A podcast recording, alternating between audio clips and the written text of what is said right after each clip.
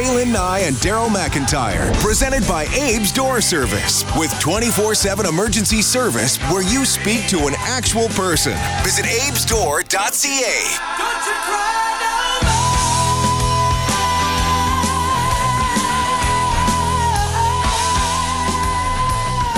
Had to wait for him to finish wailing there. 736 here. Happy Monday on the all new this morning with Jaylen and Daryl. I want to follow up on a conversation we had last week mm. with City Councillor Andrew Knack because there is concern in the city of Edmonton about the number of encampments that have popped up. And in fact, in the first six months of this year, there are over 5,000 complaints that came into City Hall about encampments. Now, Not sure, there all would individual. be repetitions, Yes. right? You know, and complaining about the same kind of an encampment. But it's an issue. Uh, and then Jalen and I have talked off there and on air as well that every city, it seems, Mm-hmm. major city in the country has the same issues.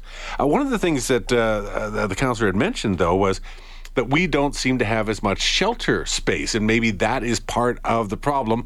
So, after hearing the conversation, Jason Nixon, the Minister for uh, Community and Social Services, wanted to respond. So, why don't we just, uh, before we get in with him, hear a little bit about what Andrew Knack had to say just last week. Seen over the last four years the number of people experiencing homelessness double in this city, and uh, contained within that means you're going to see far more encampments. Um, in part because we are, you, you know, we have far fewer shelter spaces than, say, even somebody like, somebody like Calgary, who has the same number of people experiencing homelessness, there's a huge discrepancy in the number of shelter spaces. So it is, it is truly, I think, one of, the, if not the worst year I've, I've ever experienced.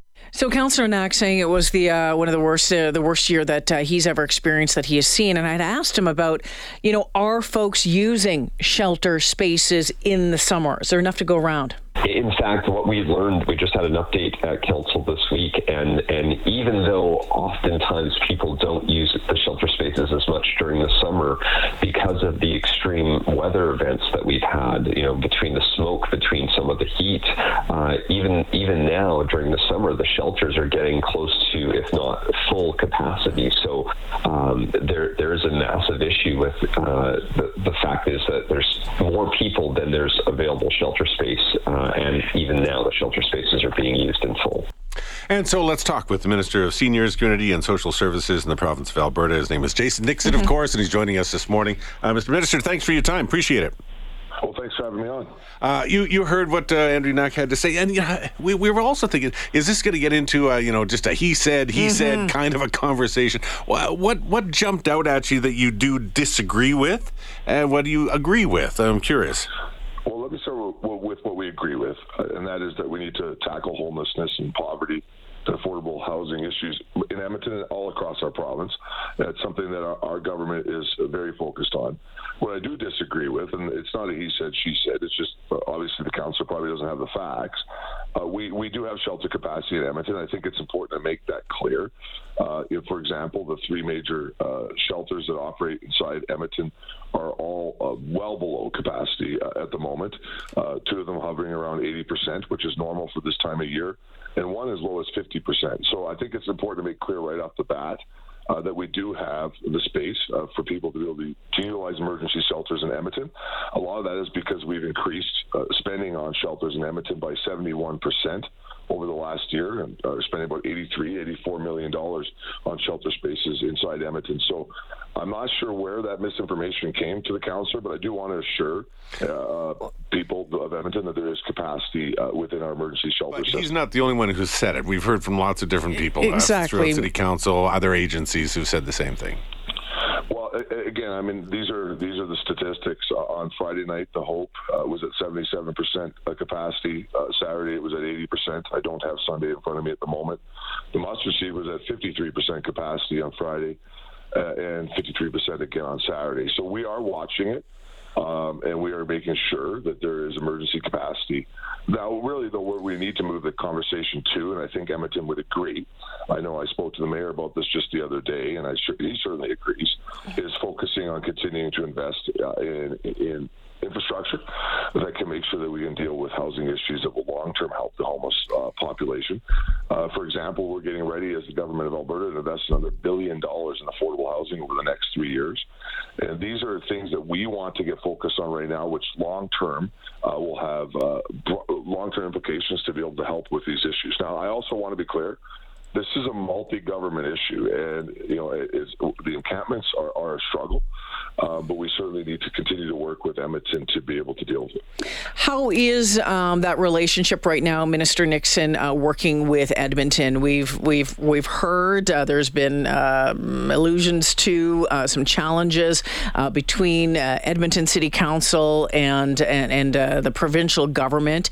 Um, is that being bridged? Are we coming together, having good conversations about these issues, or or is what a number of people texted in this morning saying, no, it's two different organizations trying to fix the same problem and not talking with each other. Well, we are talking with each other. Again, I, I met with, with mayor just the other day. We're hoping to get together uh, again in the next couple of weeks uh, on uh, on housing issues. We have the public safety task force uh, that is working with uh, Edmonton councillors on it, as well as the fire department and the police service in Edmonton that are working tirelessly to be able to address this issue.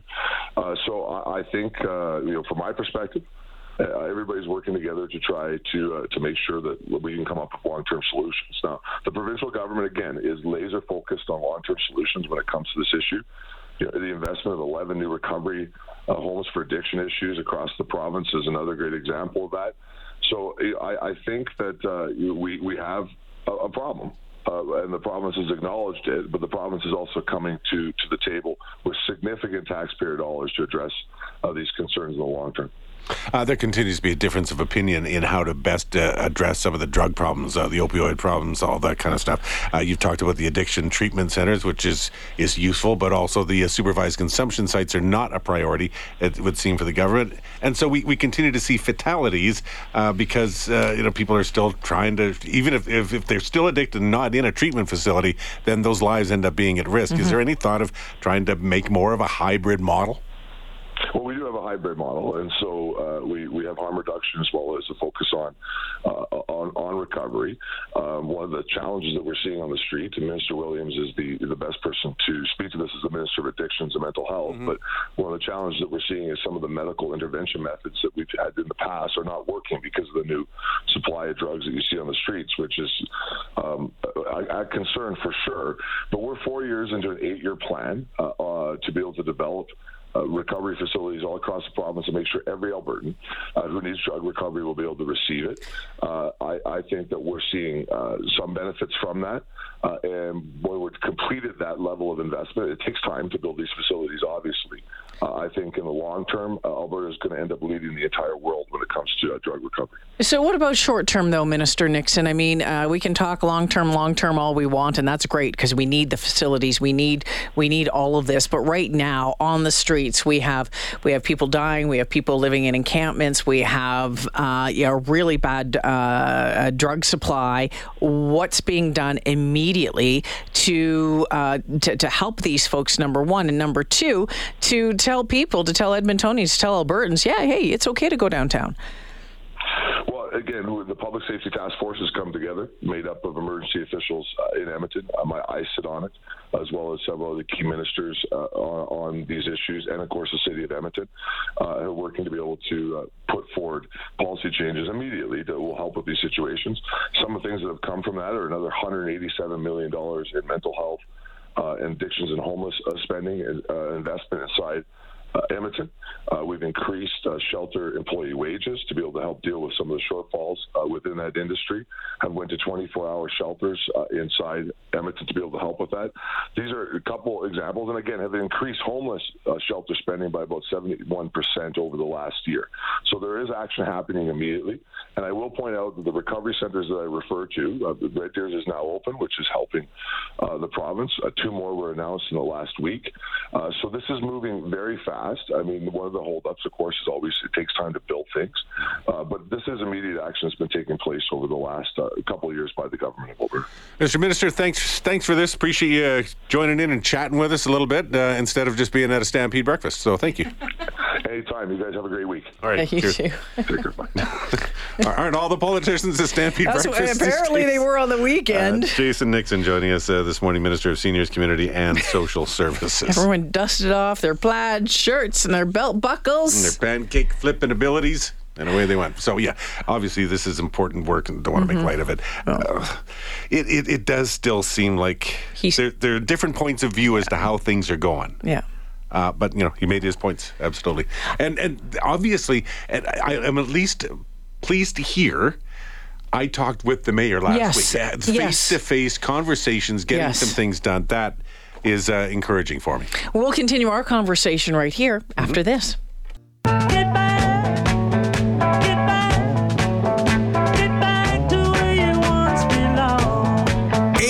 Service, where service is their specialty. Proud sponsor of This Morning with Jalen Nye and Daryl McIntyre. Hey, Joe. 748 this morning. Jalen, Daryl, Morley too. Pops in here on a regular basis. So in the studio, there are windows afar. So if you look far, you can sort of see outside, but they're tinted a little bit, so it's Yeah. hard to see whether it's sunny or cloudy. In the forecast, we talk about 30% chance of showers today. Oh, looks Got a- gloomy out there. Well, exactly. Got a note in from Randy. He says, uh, hey, you might want to adjust that forecast. It's pouring here in the West End. So I checked the radar because rather than look outside, just check the radar. But yeah, a nice little storm coming rolling through the city of Edmonton. Keep in mind, there is that like a 30% chance of showers. Oh, yeah. So sometimes these are going to boil up and bubble up and roar, roar on through. Yeah, right Uh, over so- West Edmonton right now. But yeah, gets a morning thunderstorm because it's uh, as you look at the radar, there's some there's some darker colors there showing a bit of intensity. It's saying in about an hour those thunderstorms will end, and then uh, maybe a chance of some more this afternoon. Well, so much for getting the lawn cut. Uh, maybe it'll dry up here, but you know it was 18 degrees this morning, so you actually have a bit of bit of heat, residual heat, even as we drove in this morning. So you know in the four o'clock hour, uh, you could see lightning Yes. and, and a great big thunderhead Yeah. cloud off toward the east. It was around Fort Saskatchewan, then it moved off to a little bit further east after that. But Yeah. yeah. So there are thunder boomers blasting again this morning. Well, and there's that, that, that heat out there. There's the humidity, and again, there were some warnings, some watches in place uh, around the capital region last night. So much so, at one point before bed, I was wondering if I was going to have to run outside and and move all of the pepper, Jenny's pepper pots, Yes. um, uh, to a safe location because I'm always worried about the hail, right? The potential and of hail. They're your babies. You don't want your pepper pots getting getting peppered. No, no, no, no. Peppered by ice stones. Yeah. so, nice. um, but yeah, no. As it turned out, it was just fine. Instead, got to went to bed being serenaded by my neighbor. Oh, So my neighbor, um, karaoke night. yeah, it might have been karaoke night once a year. They tend to have, and I don't know if it's a. A birthday party of some sort, um, uh, Ukrainian or Croatian, something over there. Okay. Um, because the music, um, and they have the big speakers and bad microphones. And the party starts at about one in the afternoon on a Sunday. on a Sunday. Okay, that's fine. It's And afternoon. it continued to about, I don't know, 11 o'clock last night. Okay. Yeah, which is a little, a little late uh, on a on a Sunday evening. Now, the the secret to having a party and having a party in the neighborhood Is to let everyone invite know, everybody everyone. know. Uh, You just invite all the neighbors and say, and that way you can't complain if you're in the midst of it, right? Regardless, they were having uh, a ton of fun. Uh, the kids were screaming and hooting and hollering, and all I could hear was on the microphone, check, check, check. Sibilance. Okay, time for photos.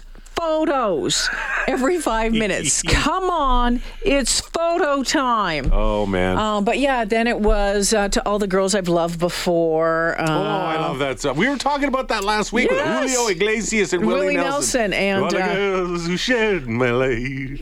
girls who shed my light. Ring of Fire by Johnny Cash. So yeah, I was uh, ser- serenaded uh, to by the uh, the neighbors last night, which was fun. But it sounded like they were having an absolute blast. And the great thing was there was no fireworks, so that was awesome.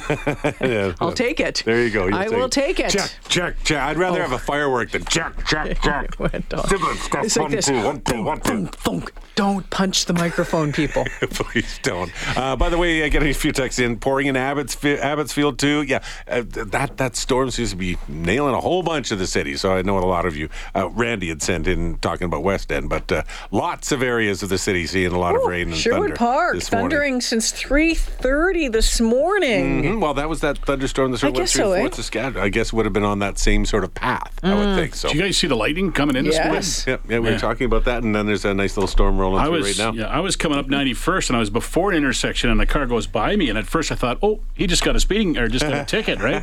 Uh, but it wasn't the camera; it was. And then I saw another one, like, and one of those fork ones, right, Yeah, where yeah. they come down, and you're like, oh, that looks like it could hit something. Yeah, it was one of those when you first kind of hit the road uh, this morning, and I left the house pretty early this morning. It was before four o'clock for some reason when I left, and and I see something out of the corner of my eye, and I'm like, oh, is that?